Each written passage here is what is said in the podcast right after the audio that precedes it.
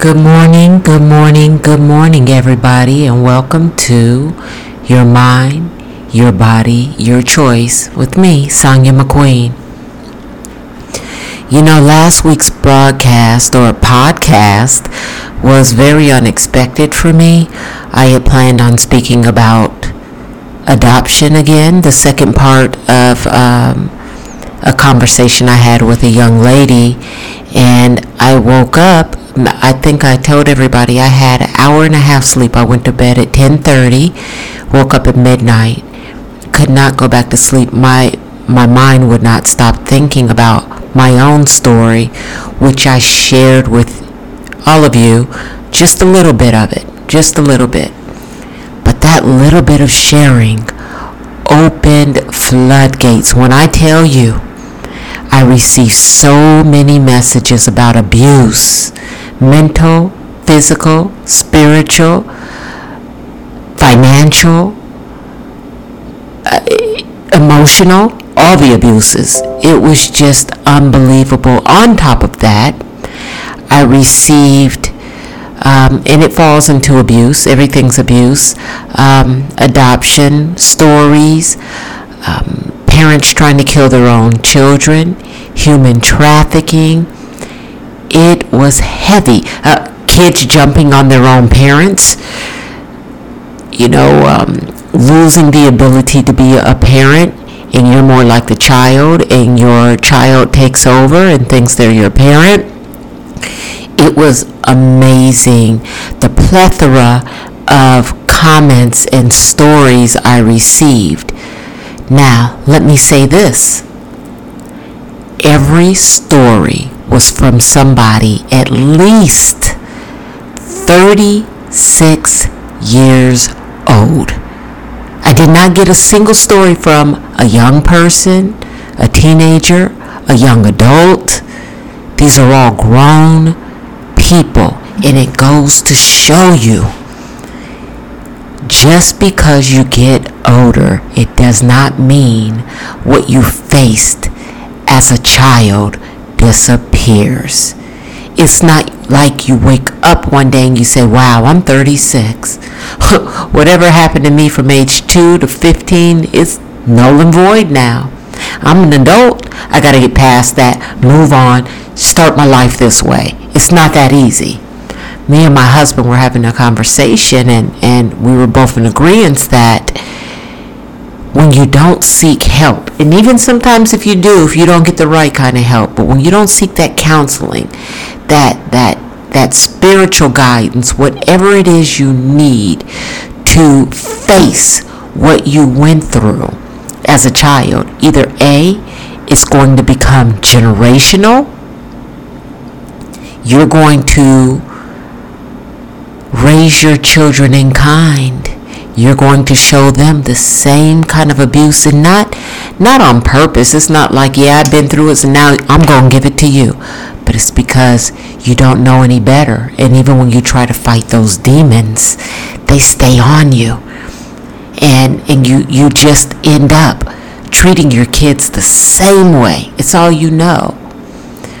B, it'll drive you to some kind of outsourced alcohol, drugs, sexual abuse, it'll drive you to something that you can't fight. Your own demons, they'll follow you. C, I had a story about somebody whose brother committed suicide because of what they went through.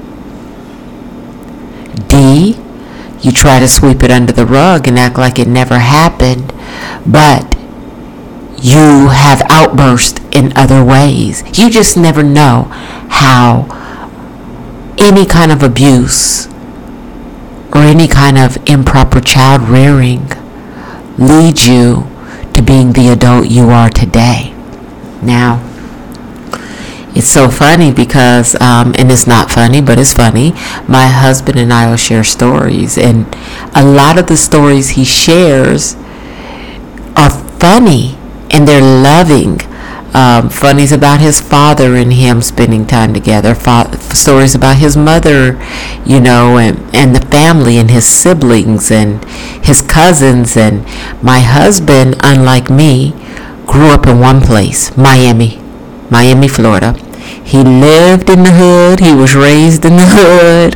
When I met him, he was in the hood. We're not in the hood anymore because I don't know anything about the hood, and I probably would have been killed the first week or two trying to be in the hood, but being the suburban self I am, um, it, it wouldn't have worked out for me. So, yeah, we don't live in the hood. But my husband grew up, you know, in a way where maybe some things were more tolerable for him than it would have been for me. Um, he's seen a lot more than I could have imagined, even as an adult. But it's normal to him. What's normal to one person isn't normal to another. Case in example, um, somebody I know seen somebody shot right in front of them, brain everywhere. They were shot and killed. I could not imagine seeing that and being a functional adult. I, I, couldn't imagine seeing that. Now, I was in the military 15 years. Never, I was called the Desert Storm, but never was in the war. You know, I never had to pick up my M16 and shoot at people. I never was in a zone where I seen people coming in with missing limbs or bleeding profusely or hurt. None of that. The worst I ever seen were some club fights that I probably was a part of. That's it.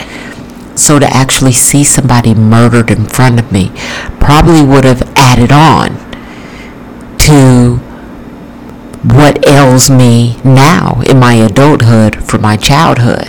I, I just can't fathom, you know, um, seeing somebody murdered and, and seeing their head just splattered all over the place.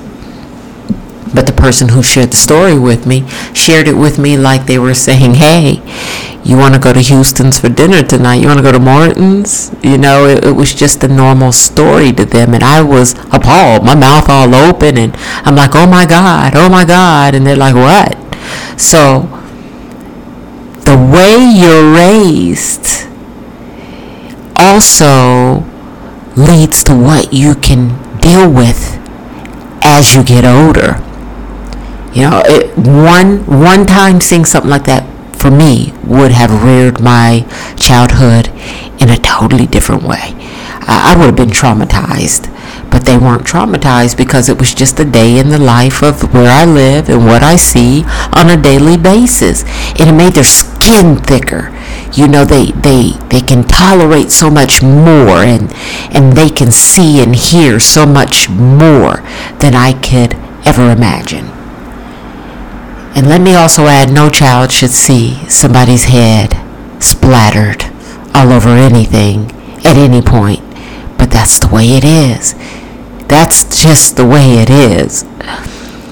Um, my childhood, we lived in a trailer. Once my mom and dad divorced when I was five, we moved into a trailer and we lived in a trailer park um, most of my childhood until I had to go stay with my dad. I went from a trailer park to a very huge house with, you know, a library and, and a pool table and a huge backyard and trampolines and, and barbecue and this and that. Things I just, I thought we were rich. You know, living with my dad, I thought he was rich and my mom wasn't.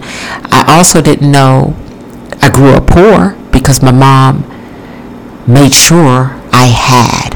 I I probably had more clothes than anybody in the school. I remember going to school with cummerbunds on and bow ties. I was one of those different kids, and I still am.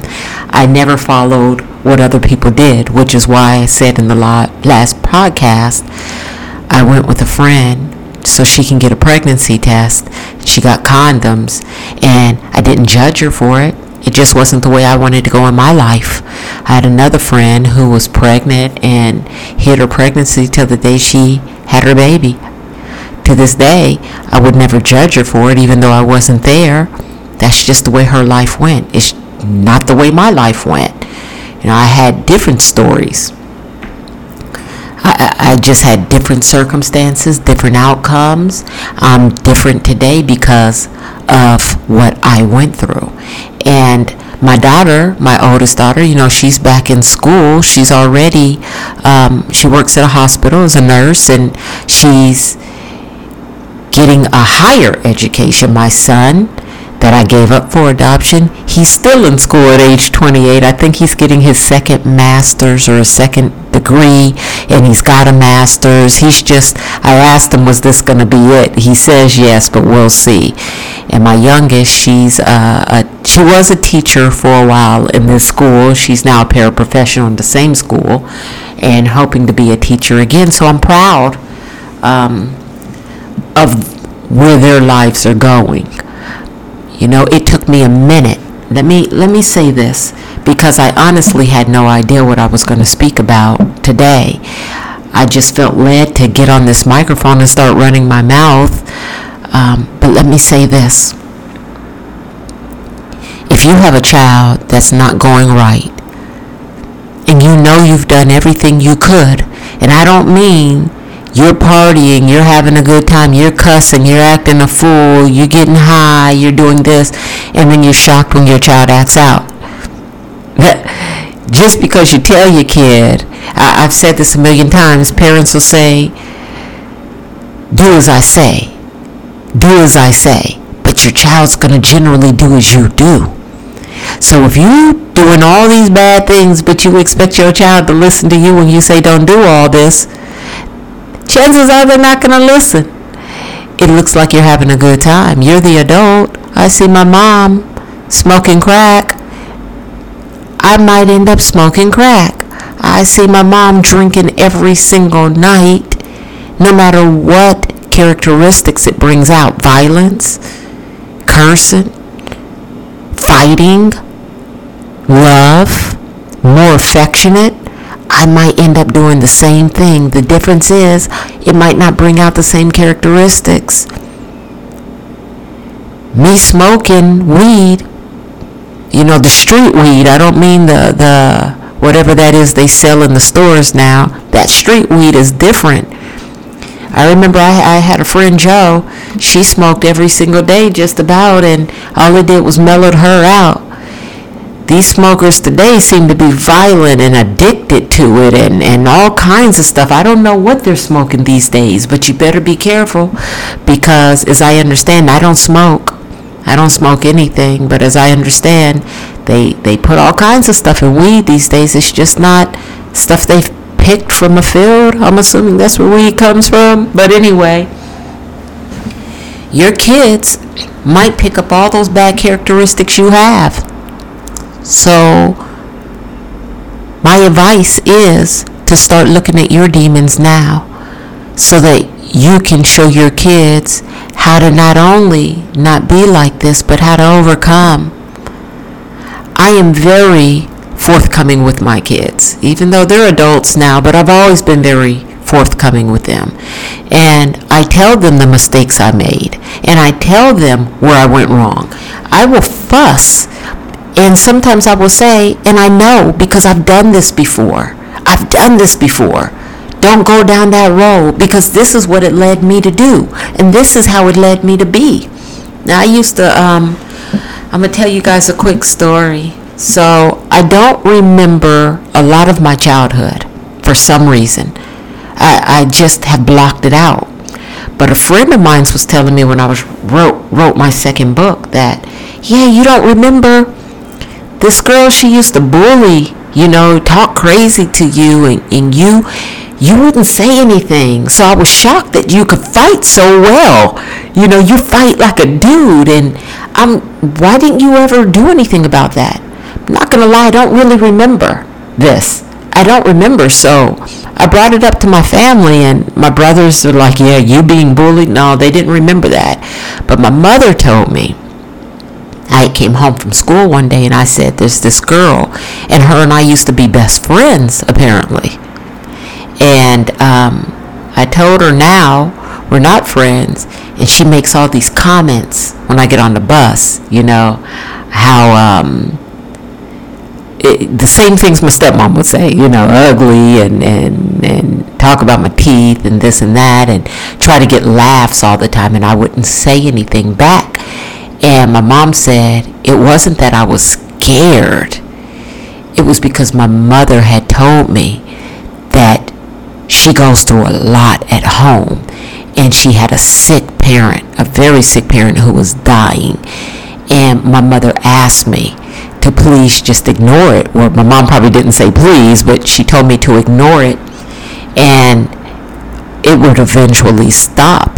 But my mother also told me, but if she puts her hands on you, you do what you got to do. Well, apparently she never put her hands on me because I never did what I had to do. Now, I'm going to be honest, I honestly don't remember these things, but other people do. And I don't remember who it was. But it's amazing how I was able to control myself because my mother asked me to back then. But when I got older, when people push my buttons and push my buttons and push my buttons, I was still able to control myself unless they put their hands on me. They could talk all they want, call me every name in the book, yell and scream. I don't raise my voice. I can't tell you a person in my family I've ever heard yell, scream, going off, cursing. We get calmer and we get calmer until we're not calm anymore. But you could say whatever you wanted, but once you put your hands on me, all bets were off. And I'm positive it all comes from my mother telling me no matter what somebody says to you, they can be saying they can be in your face, calling you every ugly name you can think of. All they're doing is moving wind. That's it. Let them move the wind around. But if they touch you even on your shoulder, you handle your business. You do what you got to do. That that stayed with me. It stayed with me though in a way where maybe, and I'm not saying I'm right or wrong, but maybe I should have said something back. It doesn't have to be vicious, but just saying something back because what happens is for those people who felt like they were, you know, they got victory in talking crazy to me. And then we go our separate ways and I don't say anything. And then it happens again with somebody else and they feel like they have victory. By that by the time I got to that third person and they talk crazy to me and then they th- must have thought I was scared or something because I don't say anything back and they mush me in my forehead or push me a little bit.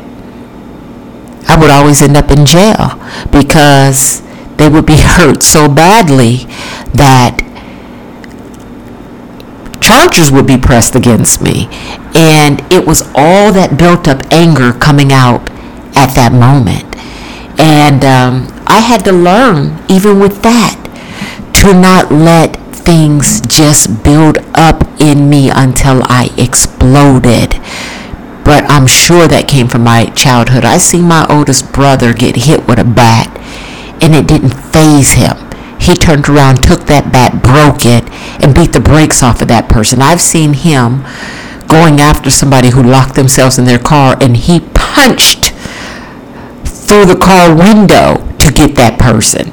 So we have this this super strength when we get mad that I kind of sometimes used to wish it didn't exist. Now I know, you know, I'm I'm I'm 50ish and I know how to control myself much better. Am I still to the point where I can control myself 100% all the time? No. No.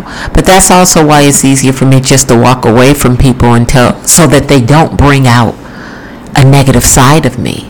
Now, I'm saying all this today for some reason or for somebody to show them that some of the things that you do, even as a 30 year old, 40 year old, 50 year old, 60 year old, 70 year old, 80 year old, 90 year old, was embedded in you from your two year old, you being a three year old, a five year old, a 10 year old, a 12 year old, 14 year old, 17 year old, a 20 year old. It's embedded in you. And however you feel I don't care how old you are. You're never too old to make a change for the better. You're never too old to know you don't have to have the last word. Somebody else can have the last word. You're never too old to say, you know what? I'm wrong. I apologize. You're never too old to say, I'm sorry for what I did to you two decades ago. I didn't even realize how wrong I was until today, and I'm sorry. You're never too old to make those changes. Because believe it or not, a simple I'm sorry could mean the world to somebody else. Do you forgive me? And something else I'm I have done more than once and it's okay to do it. When somebody says oh, I apologize but you know they don't really mean it or it's really not from their heart or however you feel it's okay to say I don't accept your apology. I've done that. I've done that and somebody listening today has probably heard me say that. Yeah I don't accept your apology. I don't accept it and I don't say it to be vicious I say it because I know you don't even mean it you're saying it because you feel like, uh oh, I've made her mad. Let me go apologize. Or, uh oh, she might go tell on me to the boss. So let me go apologize. Yeah, I'm not that type of person. Don't ever tell me something you don't mean. Don't lie to me. When I was younger, I used to lie all the time, and I don't know why. I lied about everything. I lied about where I was from when I moved to uh, Colorado.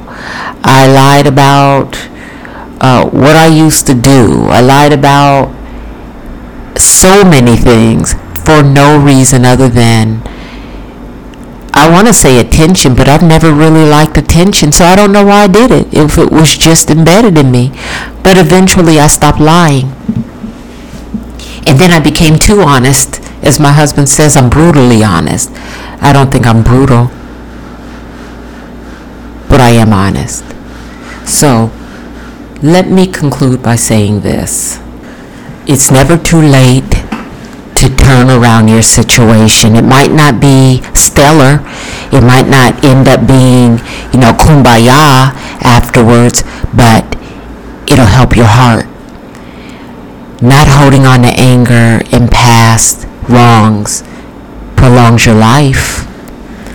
You can look it up. There's so many diseases, heart disease, hypertension, um, that are caused by anxiety and anger and, and just, you know, being unhappy.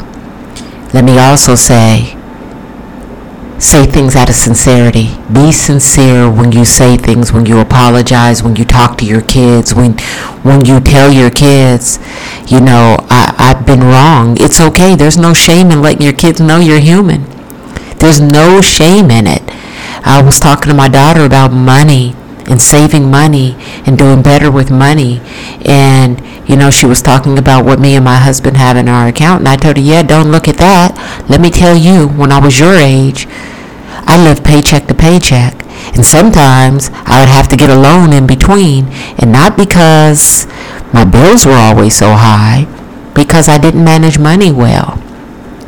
I didn't.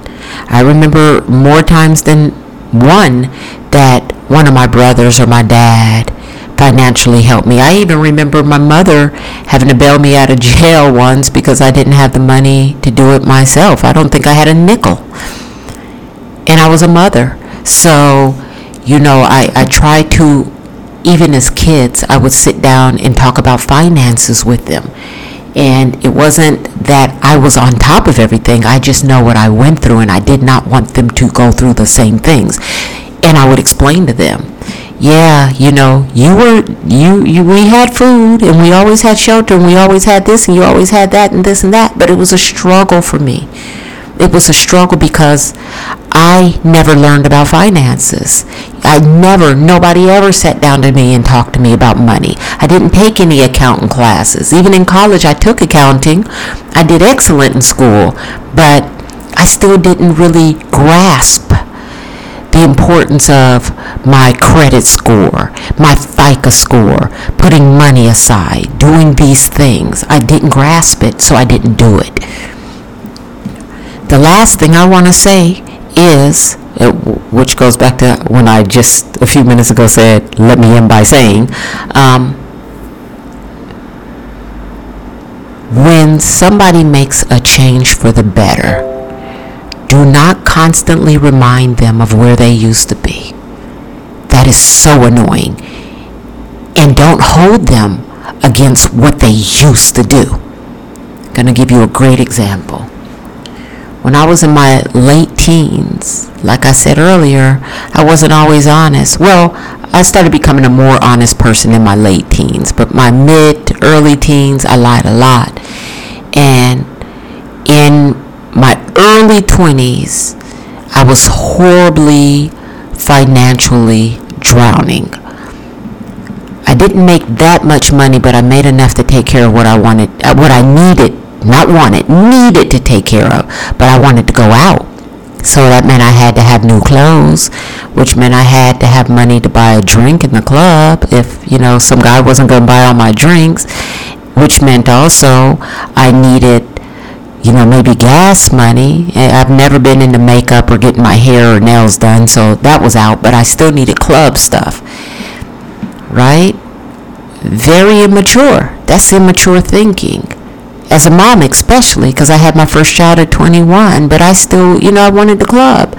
So I would have to ask my father for a few dollars here or there, he would just send me money sometimes.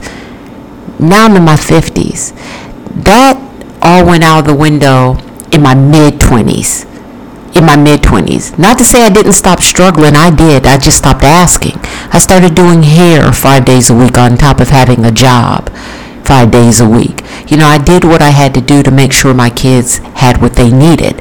And I did stop clubbing. Clubbing wasn't my thing um, anymore. I still love to dance, but I stopped clubbing. I would go out every once in a while my kids just became my my my focus and it was probably all based on me giving up my son it, it just did something to me it made a major change in my life at 23 but to this day i still hear from various people in my family oh you you you you do all right now oh wow cuz i'm shocked how are you shocked you're talking about stuff I did three decades ago. People change, they grow up. Do not hold people against what they used to do. I have heard so many things about myself that aren't even true from my own family. I was on crack. That was the excuse they used because I gave up a child for adoption. I couldn't be in my right mind and sober and all that. I had to be on drugs, so the drug they gave me was crack. I wouldn't even know crack if it fell on my lap right now. I wouldn't know it. But I still have people in my family who believe I used to be on crack because that's the rumor. You know, I, I had somebody who said to me last year, well, what do you do? what do you mean, what do I do? I mean, you, do you work? I was like, yeah, um, I'm the chief compliance officer for a company. Is that right? Oh, I'm, I'm shocked. Okay, well, it looks like you're turning your life around. I couldn't do anything but burst out laughing. I didn't even say, well, before this job, I was the director at the Department of Health over communicable infectious diseases. And I can tell you anything about any disease, you know, and I'm educated. I, I smart, sir. I, not only am I smart, I do well. And I don't live above my means. And I have great kids. And I'm married. And I have an excellent husband who does well, who's smart. And he runs stuff. He has his own business and he works for another business. He's a go-getter. I keep telling them, you got two jobs. I'm quitting mine. And I've written two books. And I used to write for three different magazines and I have my own magazine. And where have you been since I turned 24? Because if you want to think about what I did for a couple of years when I was younger, and that's what you want to hold me to, you're very small minded. Do not do people like that. Do not hold them what they were once upon a time. Look at where they are now and congratulate them. You can even say that out loud. I'm so proud of you. I'm so proud of you. Look at what you've accomplished. I'm so proud of you. Good job. Not, oh my God, I'm shocked. Oh my God, you were the worst kid in the world, man. You were so bad. Yeah, I'm, I'm shocked. I, I never thought you'd amount to anything. That is so hurtful. And I don't care how old somebody is, you never know mentally what that can do to somebody emotionally. Now you're thinking, man, I'm doing all these great things and nobody still believes in me. What's the use? It depends on how strong that person is. I'm a strong person. I'm going to show my God. I don't have anything to prove to you. I have grandkids. I have kids. I'm going to do the right things in my life. And I do it for the betterment of my family, not and I mean my immediate family. I mean my kids, my stepkids, who I call my kids, my grandkids, my husband.